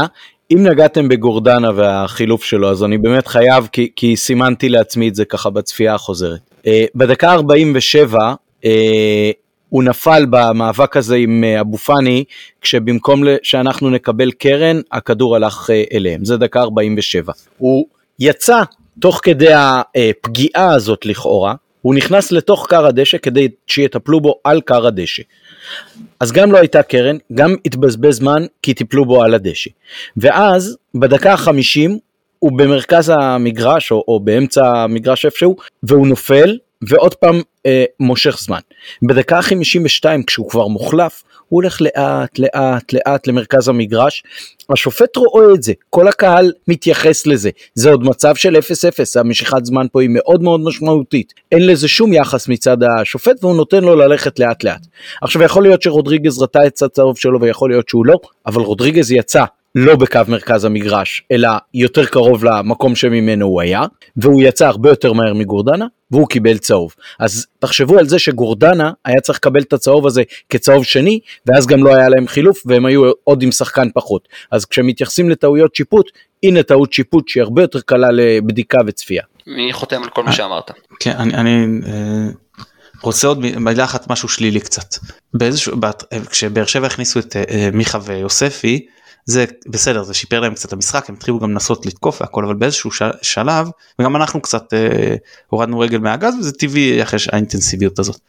באיזשהו שלב הם, הם, הם, הם הכניס את אה, חתואל במקום בריירו זה ממש היה כבר לקראת הסיום. ואז פשוט היה חסר לנו killer instinct אני לא מדבר על עוד גולים. לא הצלחנו לייצר מצבים. המגרש פתוח יתרון שחקן הכישרון אצלנו והצלחנו כאילו להגיע לאזור של הרחבה שלהם במתפרצות כן הצלחנו לעשות את זה ולא הצלחנו לייצר מצבים. אז כשזה במצב שאתה מוביל 2-0 מול עשרה שחקנים זה לא נורא. ובבלומפילד יש סיכוי שתקבל הרבה פחות כאלה ואם אתה כבר מגיע להתקפת מעבר עם יתרון מספרי על סף הרחבה אתה צריך בטח אם אתה עושה את זה כמה התקפות רצוף אתה חייב להיות הרבה יותר מסוכן מזה. נורא נורא נורא קשה להשוות משהו לאינטנסיביות לאגרסיביות לגיוון ולסט היכולות שיש לאצילי חזיזה ושרי כשהם משחקים שלישייה מאחורי החלוץ. נורא קשה. וכשאתה משחק עם אה, דוניו שלא שיחק שלושה חודשים, ועם מאביס שהוא בטח לא דולב או אצילי ביעילות שלו, ועם שרי שהוא קצת עייף בצד שני, תגיע לפחות מצבים, מתן. מה אפשר לעשות? מה אפשר לעשות? שים את השלישייה הרביעייה הקדמית שלנו מההתחלה בדקות האלה, את אצילי, חזיזה, שרי ודינדה במקומות שלהם, ולדעתי זה פותר את מה שאתה מדבר עליו. מקווה שאתה צודק. אה, אוקיי, ביום אה, שני הבא אלא אם כן יש לכם משהו דחוף דחוף אז אנחנו יוצאים לבלומפילד להתמודדות מול אה, סגנית האלופה הקבוצה שנמצאת במקום השלישי בטבלה. אה, מה אתם אה, צופים לאותו משחק? איך הייתם עולים ומתכוננים כדי שנחזור מתל אביב עם הבירה בידיים ולא עם הפנים? מתן. רגע עמית אפשר ברשותך אם אפשר לפני למשחק אני רוצה לדבר על uh, כל מתווה הכרטיסים למשחק. ובעצם אני רוצה לגעת בשני דברים פה. אחד זה שיטת התעדוף שמי שלא מכיר אז כמובן מנועי חוץ מה שלא כותבים אבל תמיד זה יהלום גם. ומי uh, שהיה ב-17 uh, משחקים שלא כלולים במנוי מתוך 29 לפי מה שספרתי אני מניח לא יודע אם מכבי לקחתם בחשבון אבל לכאורה היו 29 כאלה שזה 13 אה, בליגה, 9 אה, אה, באירופה, 7 בבית, 2 בחוץ שהיו עם קהל, 4 בגביע, 2 בגביע הטוטו ואחד באלוף האלופים. ואז זהו 17 וגרין פלוס נתן לו את הזכות לקנות. אז זה מתווה אחד ואני חושב שסך הכל הוא הוגן. זה לא 17 משחקים מתוך 29 ואפילו אם אתה מוריד את השני משחקי חוץ באירופה ואת טרנר ואת נוף הגליל עם החרם אז אתה עדיין מגיע ל-25 וגם 17 מ-25 זה סביר לגמרי. זה לא ברמת רק הגרעין הקשה נגיד זה ככה. זה לגבי העניין הזה. וגם פרסמו את זה מראש והיה זמן והבנתי שהזכאים היו אמורים לקבל אס.אם.אס למרות שזה לא ראיתי שקורה גם לחבר חלק מהזכאים אני כן קיבלתי כאן מנוי חוץ ואני אקבל לקראת כל משחק אבל לא ראיתי שזכאים אחרים אה, קיבלו. אה, לשמחתי הצלחתי אה, לקנות על, על חלק מהמנויים שלנו כאילו על הזכאים מהמנויים שלנו וככה אני וחבר ו, והבן שלי ניסה ולצערי לא הצלחתי לאחרים אבל זה מה יש וזה כשהמתווה הוא הוגן אז יש לך ואין לך כאילו החלק יש לך והחלק אין לך ואני רוצה להתייחס למשהו אחר שהוא קצת יותר מעורר מחלוקת וזו החלטה של מכבי לסרב להצעה של מכבי תל אביב להסכם ההדדיות. שההדדיות מדברת כאן על סביב 4500 כנראה כרטיסים שכל קבוצה אה, צריכה אה, תקבל אצל יריבתה. ואני אומר שטוב מה שמכבי עשו. רגע. מכבי מכב, מכב, חיפה היא זאת שיזמה את הוויתור על המתווה? להבנתי מכבי תל אביב הציעה את המתווה ומכבי חיפה היא המסרבת. מאיפה אתה מביא את זה? אין לי מושג פשוט. מהפרסומים באתרי הספורט. באתרים? אוקיי, סליחה. כן, תמשיך. זה, זה מה שזה. עכשיו, אני חושב שמכבי נקטה פה נכון. קודם כל בוא נתחיל למה לא. אז למה לא תראה, אתה מצד אחד מקבל עוד 1500, 1600, 2000, לא משנה כמה זה יהיה בבלומפילד, ונותן 2000 אצלך. שאומר, מי מקבל ומי, ועל מי אני מוותר. אז אני מקבל למנויים, נכון? כי עדיין אני משאיר את זה מאוחר על המנויים, ואני אה, אה, אה, אני כאילו מפסיד אוהדים נקרא לזה כאילו מזדמנים שבאים רק למשחקי בית. יש פה היגיון אני כאילו נאמן יותר למי שנאמן לי נקרא לזה בסדר אז, אז, אז מהבחינה הזאת אני לוקח אוהדים שהם בפרופיל יותר אה, אה, קרוב ל, ל, כן, ל, ל, בשכבות היותר קשות. אבל יש פה גם עניינים שאני חושב שטוב שמכבי עשתה. מכבי תל אביב לא הולכת נגיד להפועל באר שבע ואומרת לה תראו אנחנו יכולים לתת לכם אם אנחנו רוצים רק 2,900. אנחנו נותנים לכם נתנו לכם 5,000 לפחות לפי פרסומי המינהלת. תנו לנו בטרנר את כל הצפוני. עזבו אני לא אומר עכשיו תיתנו גם 5,000 זה לא הגיוני בטרנר כי הוא אצטדיון יותר קטן. אבל הוא חצי מהכמות? אז תנו לנו 2,500 ולא רק 1,600 אבל זה לא קורה הם לא אומרים להם את זה. נכון? וכשהיינו בפלייאוף העליון שנה שעברה הם לא אמרו נחתם איזשהו הסכם בין הקבוצות בואו יש פה כבר נוהג שזה נעשה אותו מתמשך. לא והם לא מילאו את היציאים שלהם אפילו והם לא 4-5 העדיפו לתת לנו רק 2,900 אז אם הם מתנהגים בצורה קטנונית כזו אני לא חושב שצריך לשתף איתם אה, פעולה. ואם רק אותנו הם רואים כאיזה מישהו שאיתו צריך לעשות מתווה ולכל השאר הם נותנים חופשי חופשי אז לא צריך ל... לא חובה לשתף איתם פעולה. מתן זה חלק מיריבות גדולה אבל נו אוקיי, אבל אתה שנייה שנייה. עכשיו אם אם הם יבואו ויגידו אנחנו 4-5 לצורך העניין נגיד עם הפרדות זה 4,500 אתם מקבלים 2,900 נשים הפרדה באמצע היציע ואוהדים שלנו ישבו בחלק אחר אני יודע שטעיתי. אני יודע שטעיתי אבל אני לא חושב שזה, שזה יקרה. אני לא רואה את זה קורה כי עובדה שזה לא קרה גם במשחקים אחרים עובדה שזה לא קרה גם בעונה שעברה. ואצלנו באצטדיון אתה ממש יכול לסמן בקלות את הקו הזה. ואצלם זה יציע חוץ מובנה שהרבה יותר מסובך לעשות בו הפרדה. ואם הם רוצים לוותר על 2,000 משחקים פעמיים בשנה סביב ה-400 אלף שקל שיוותרו על 400 אלף שקל. ואני מזכיר לא- לכם שהיו לא עונות... אני לא קונסטרוקטור למבנים. מתן, אני אוהד, אני אוהד וצייצתי את זה היום, ציוץ אני יכול לשטוח, אתם יכולים לצייץ מחדש, אני מקבל את המתווה ומקבל את זה שלא יהיה לי כרטיס וזה ברור לי כי אני לא מנוי חוץ וכי לא הלכתי למספיק משחקים והכל בסדר. אני חשבתי... בסוף בסוף בסוף בסוף יש 1,600 איש שהם אתה ואני ועמית, אבל בשמות אחרים, בצורות אחרות, במגד... ממגדר אחר או בגיל שונה, שלא יבואו למשחק המטורף הזה. עם כל הכבוד להכנסות של מכבי תל אביב, עם כל הכבוד להסכם איתם, שנייה, שנייה, עם כל אני, הכבוד אני אתייחס לזה. אה, אה, אני, אני מתייחס לזה, אני מתייחס לזה, שנייה. אני, רגע, שנייה, אני, רוצה רק להכניס, אני רוצה רק להכניס עוד, עוד שורה אחת, כי, כי באמת ההתייחסות שלי לזה תהיה קצרה. Uh, מה שעבר לי בראש כשראיתי את הוויתור על המתווה, זה מה תהיה חשיבותו של משחק הבית נגד מכבי תל אביב, עד כמה הוא יהיה משמעותי. אתה עושה פרצופים אז אני אתן לך להמשיך. אבל אם על זה אתה אומר תנו תהיינו נותנים לסיים אז הייתם מבינים את הנקודה שלי עד הסוף. אז אז עכשיו אני רוצה להתייחס קודם למי שאמר כי אמרו לי היום כמה אנשים אתה יש לך מנוי חוץ מה אכפת לך? אז אני אומר קודם כל יש לי גם מנוי בית אז מה אכפת לי גם בבית? ואני אגיד יותר מזה לילדים שלי יש לי עוד מנוי בבית. אז אני מכניס תמיד לפחות ילד אחד ולפעמים גם עוד אחד מתפנה מהחבורה אבל לא משנה נגיד.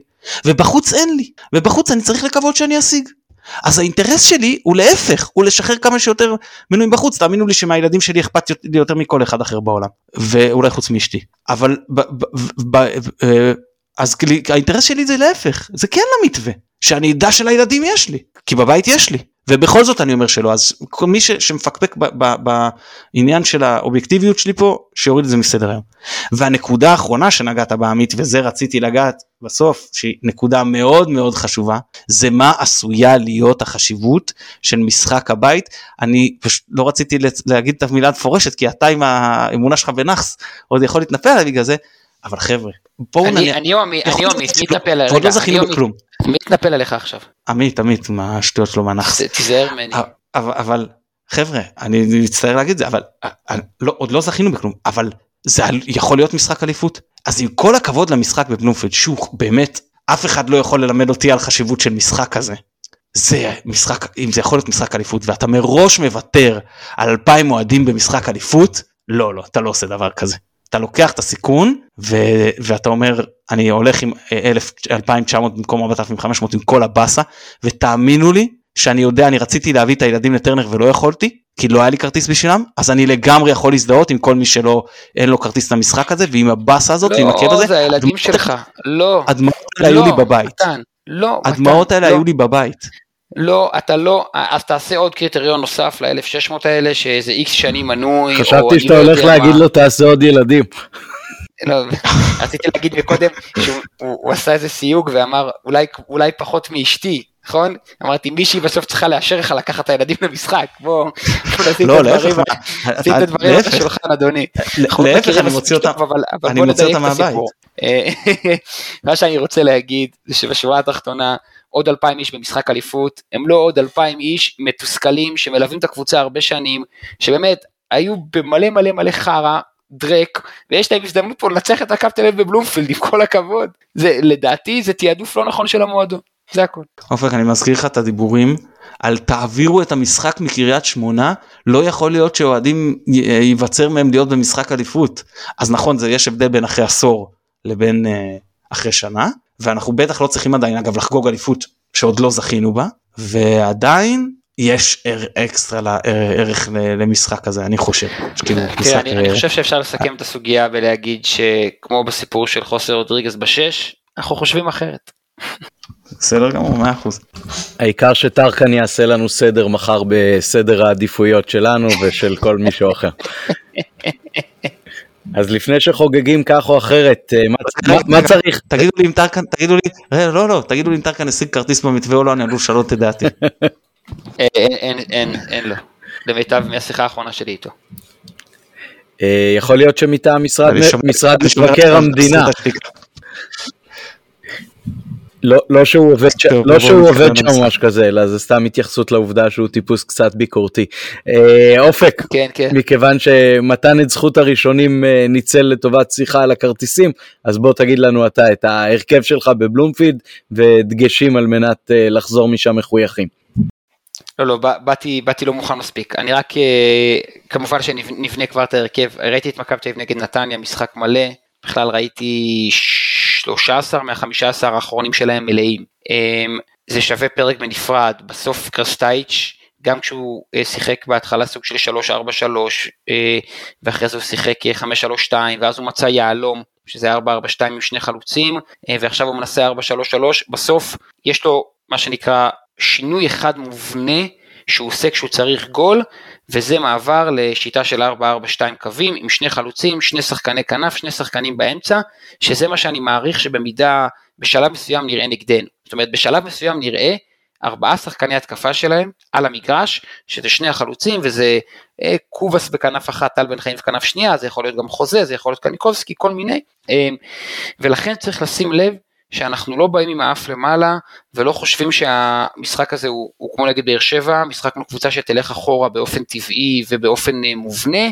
אמ, מן הסתם ההרכב שלי יהיה דומה מאוד להרכב ששיחק במשחק הזה, אמ, ואני לא, לא רואה מצב שבו חלילה, למעט פציעה, מישהו היה לא מספיק טוב כדי להוציא אותו. אפשר לשחק עם הסיפור הזה של חוסה וסאן בצד שמאל, אבל להוציא את אלפונס, להוציא את אחד הבלמים, להוציא את עלי, פאני, שרי, להוציא... לא, אני פשוט חושב שזה יהיה ההרכב. כן כן זה יהיה הרכב אפשר לספקולציות למה אנחנו רוצים ומה אנחנו חושבים אבל זה יהיה הרכב אני לא חושב שיש בכלל כאילו אלא אם כמו שאמרת תהיה פציעה אני חושב שבניגוד למשחק הקודם בבלומפילד בכר לא הולך להתחכם פה ולא הולך לשים עכשיו קשר כבלם כל זה באמת מעריך ש... אני בטוח ב-95 אחוזים נגיד את זה ככה אתה כבר, שזה אתה, כבר הרכב. לוקח כמובן, אתה כבר לוקח כמובן מאליו את זה שחוסה עולה מגן שמאלי, זה, זה ממש להתחכם, כן, אני אומר לך, משחקים בילדאפ אחד, התקפה אחת בונים כשהוא בלם, התקפה אחת בונים כשהוא מגן, התקפה כשהוא בלם, התקפה שהוא מגן, זה כן משמעותי. אני חושב שחלק כן, ממה... לא, לא דיברתי על השיטה דיברתי על ה- על ההרכב כאילו. אני חושב באמת שחלק ממה שבכר גילה על הקבוצה שלו, נקרא לזה ככה, בחודש, חודשיים האחרונים, זה שכן יש איזשהו פער איכות משמעותי, משמעותי מספיק בין ה-11 שעולים ראשונים לבין אלה שרוצים להחליף אותם מהספסל. ואני חושב שהוא בשלב כזה של להשאיר את השחקנים הכי טובים שלו על הדשא, גם אם מבחינת uh, שיטה למשל, הוא לפעמים כן היה מעדיף לשחק uh, עם שלושה בלמים טהור, או עם uh, שלושה קשרים דפנסיביים יותר מובהקים ולוותר על אחד הקדמיים. אבל אף אחד מהשחקני ספסל לא שווה מספיק נקרא לזה אה, בנוכחות שלו על הדשא על מנת שיצא אחד משחקני ההרכב. נגיד אם נטע היה עכשיו אה, בכושר הרבה יותר טוב אז יכול מאוד להיות שאצילי או חזיזה או שרי היו יורדים לספסל במשחק כזה או אחר. מכיוון שזה לא ככה אז הוא מעדיף את הקדמיים קדמיים ואת אה, חוסק כמגן שמאלי על סאן שאלה הבחירות העיקריות כן? הרי לאלפונס אין תחליף uh, אמיתי ואם ירצו להכניס את uh, אה, חוסה לעמדה שלו, אז זה עוד פעם יהיה לטובת אה, סאן בעצם, אז זה שוב השפיל הזה, מי כרגע תורם לי יותר על הדשא, ולכן אה, אני מסכים עם שניכם שההרכב שהיה הוא ההרכב שיהיה, אה, שיהיו כולם בריאים בעזרת השם. כן, בואו ננסה קצת לצפות את ההרכב של אה, מכבי תל אביב. שים, רגע, שים לב, שים לב רק לגבי מכבי תל אביב, ששם יש לך הרבה שאלות של כשירות גופנית, שאתה לא יודע את התשובות. אה, זה גם לדעתי ביטון, זה גם לדעתי גולסה, אלה המשמעותיים בעיקר שאני זוכר, אולי גם נחמיאס. לפני, לפני, שאתה הולך, לפני, לפני שאתה הולך לקשירות גופנית ולפני שמתן מתחיל, המאמן הסרבי שייצר פה מומנטום מצוין, לא כדורגל גדול, באמת ראיתי את כל המשחקים, ייצר מומנטום מצוין, התאהב בסיפור הזה של להמציא את עצמו מחדש, עם טל בן חיים מגן, ופתאום עכשיו עם אבי ריקן כנף ימין ב-4-3-3, ולהוציא את פריצה שהוא חלוץ פנטסטי, לשחק רק עם חלוץ אחד. לפני שאנחנו מתחילים צריך לקחת בחשבון שכל מה שאנחנו אומרים הוא ניחוש, בסדר? הוא לא, הוא לא מעבר לזה. כמו שאמרתי אנחנו מנסים לצפות אז אה, בוא, בוא נלך על, על, על הבנקרים קודם בסדר זה יהיה לנו יותר קל אז דניאל פרץ זה בנקר ודוד זאדה כמגן שמאלי למרות שהיה לנו משחק לא טוב בנתניה הוא כבר נהיה אצלם בנקר וסבורית בלם שמאלי ונחמיאס בלם ימני. ובוא נאמר זו רביעייה ארבע מתוך חמישה אחורים שאין לגביהם כל כך שאלה. ואז אתה לא, מגיע לשאלה. רגע יכול להיות שהוא משחק עם שלושה בלמים ואז הוא מכניס את בלטקסה, ואז יכול לא משנה, אבל אלה ישחקו, אלה ישחקו, כאילו יכול להיות שבלטקסה בנוסף. כן, מגן ימני אוקיי. עכשיו היה שחר פיבן, לפני זה היה טל בן לא חיים, שני משחקים. אני מאמין שג'רלדס ישחק. היה קטסטרופה חצי שני מול נתניה, ראיתי את המשחק, קטסטרופה. כן, גם פיבן היה לא-, לא טוב. נכון, הוא היה גרוע ג'רלדס ולא סתם לדעתי פיבן פתח ותחשוב שלפני זה שני משחקים רצוף טל בן חיים היה מגן. אני לא אתפלא אם הוא משחק פה קו חמש, בסדר? אה, אני לא יודע מה רמת הכשירות של מאור קנדיל. אפרופו התהייה של עמית. נכון, אה, קנדיל בהחלט אה, יכול לזה. אז אוקיי, פה שאלה באמת. ה banker הבא הוא גלאזר? גלאזר ושמיר. גלאזר ושמיר, לא, אני לא, קשה לא, לראות מצב לא, שהוא לא, לא יעלה, לא. שמול הקישור שלנו ומולנו הוא לא יעלה עם, עם צמד קשרים דפנסיביים, אה, הוא גם לדעתי פתח עם שניהם ב, ב, ב, במשחק בחיפה ואני כן, לא רואה נכון. מצב שהוא אז אני, אני לא יודע, מה אם הוא עולה עם שלושה בלמים יש סיכוי שהוא יוותר על אחד מהם אם עולה עם שלושה בלמים בהגנה אין סיכוי שהוא מוותר על אחד רגע, מהם. אם הוא משחק, אם הוא משחק 5-3-2 עם שני החלוצים, אז uh, בשלישייה באמצע זה לגמרי, לגמרי יכול להיות uh, גלאזר וקניקובסקי וביטון, גלאזר לא, uh, ביטון לא כשיר, ביטון לא כשיר. לפתוח בטח שלו. גלאזר גולסה וקניקובסקי. ראיתי כבר את לא, חוזז לא, פעמיים משחק ב-50-50 ביהלום. זאת אומרת, אוקיי, זולת העובדה שגלאזר במקר שם, אני לא... לא בטוח מיליון אחוז לגבי שמיר, למרות שהאוריינטציה שלו היא הגיונית. אני מנחש שהדבר היחיד שימנע משמיר אה, לפתוח זה אם הוא עדיין שוכב ברחבה הצפונית באווירה. אה, אחרת אני, אני מניח שהוא פותח את המשחק הזה. איך בן אדם הופך מלהיות זה שמבקיע את הגול הכי יפה במשחק ללהיות אה, שותף, כן. שותף פסיבי לקליפ של מיליוני צפיות. זה ממש מ... אני רק רוצה להגיד שאני אני מעריך שהוא ישחק עם שני חלוצים, מה שבעצם, עם שני החלוצים הזרים שלו, מה שבעצם מגביל אותו בגדול לשלוש שיטות, בסדר? או 532 כמו שאמרנו, או 442 יהלום, שאז זה קשר אחורי אחד, שני קשרי אמצע ועוד קשר מאחורי החלוץ, שזה המקום של דן ביטון אבל הוא פצוע, או 442 קווים שתיארתי מקודם. אני לא, לא רואה אותו משחק. הוא שיחק פעם אחת. 443 שיובנוביץ' קשר ימני. נכון אבל זה היה נורא ואיום. קיצוני ימני. זה היה נורא ואיום אבל הוא שיחק איתו ככה. אז אני בגלל זה קשה לי להאמין שזה מה שיקרה. כן אבל אני מאמין שכן קניקובסקי וזה הבנקרים עכשיו באמת עם פריצאי. קוואבס קובס אני לא מאמין שיפתח הוא גם היה חלש אה, גם אין לו את סן מנחם עכשיו הוא לא לטחון אותו. בקצב זה- של ה... הוא לא יכול לעמוד בדיוק. בקצב באינטנסיביות, דווקא חוזז יכול להיות שם אולי, כמישהו שיכול כן, לרדוף.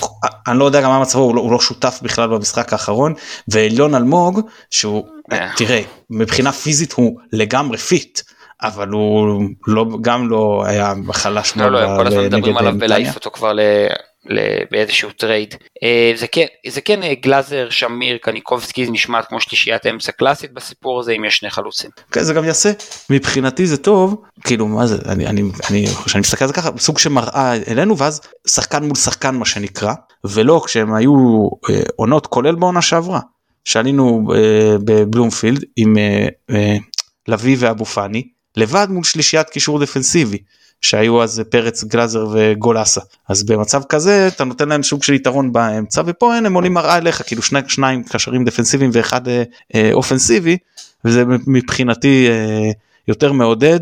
כאילו אני אומר משחק שהוא ילך התקפה נגד התקפה מגדיל את הסיכוי שלנו למרות שיש להם התקפה מצוינת למכבי תל אביב אבל אני חושב שההגנה שלנו יותר טובה ו, אה, ואז כשההתקפה שלנו תגיע מול ההגנה שלהם יש יתרון אני רוצה יותר את המצבים האלה יותר התקפות מעבר לשני הצדדים מבחינתי זה טוב לדעתי אה, כמובן אי אפשר לדעת כי אה, לא, אני, אני, אני לא יודע אם יש להם התקפה מצוינת, אני באמת רואה המון משחקים שלהם, יכול, יכול להיות שגם אתה.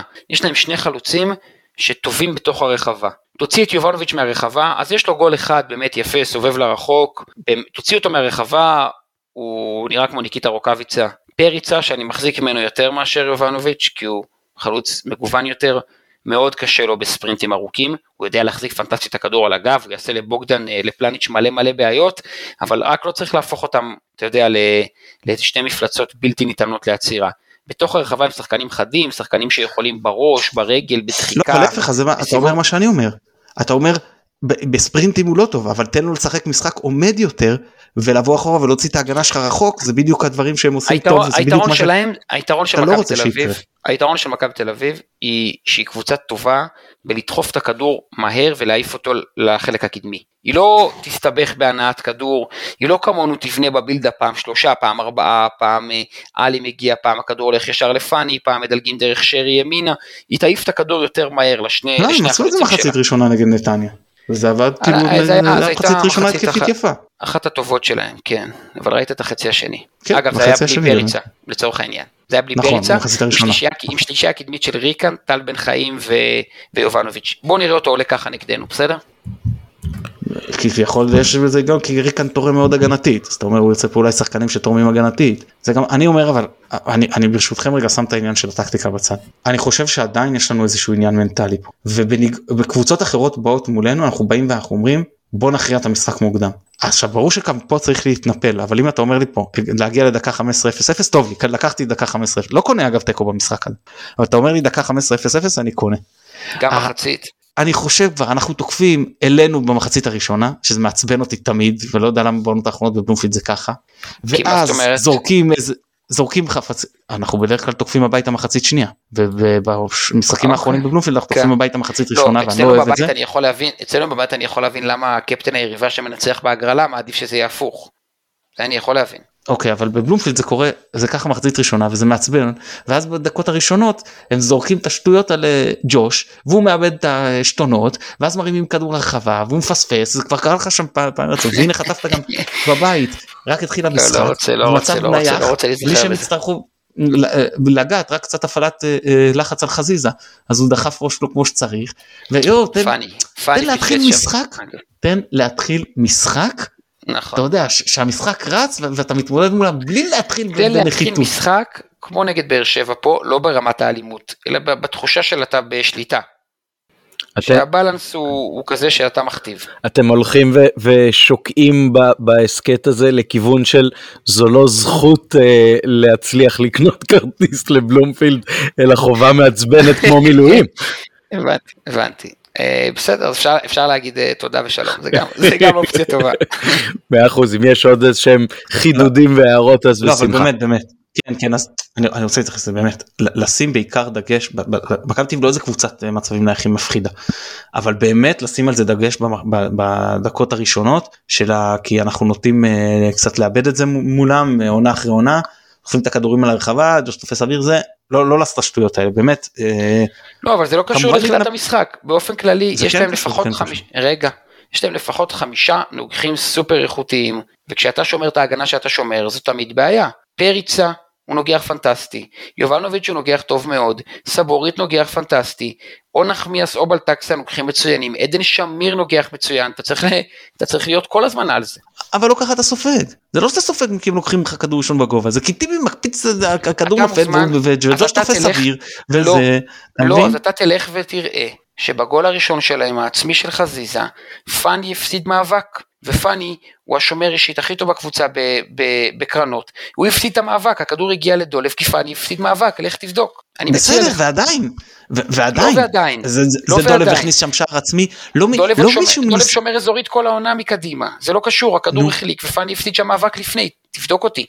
אני, תבדוק אותי. אני לא, לא צריך לבדוק אותך, אני יודע שאתה צודק, זה לא קשור למה שאני נו. אומר. וזה שג'וש תופס אוויר פעמיים בבלומפילד זה זה קשור לנוקחים שלהם זה לא היה קשור לנוקחים בכלל. אני ב- אני בימים, אני בתקופה פחות טובה עם ג'וש, עזוב, לא רוצה לדבר על זה. אה, אין ספק, החולצות, לא, החולצות שלהם עדיין אה, בעייתיות בשבילנו, ויש להם שחקנים מספיק טובים בשביל שבפעולה טכנית כזאת או אחרת הם יצליחו לעשות את מה שרוב הקבוצות בליגה לא מצליחות. אה, ולכן אין מה לעשות, הרבה שנים לא ניצחנו בבלומפילד ואנחנו מאוד מצפים ומייחלים ליום שזה יקרה ומקווים שזה יקרה באמת בשני הבא, בעזרת השם במהרה בימינו. אהה, לגמרי. המון תודה אופק. אה, בכיף. מה, מתן, נמאס לך שאני לא לא מסכים איתך? חס ושלום כשמסכימים איתי זה משעמם.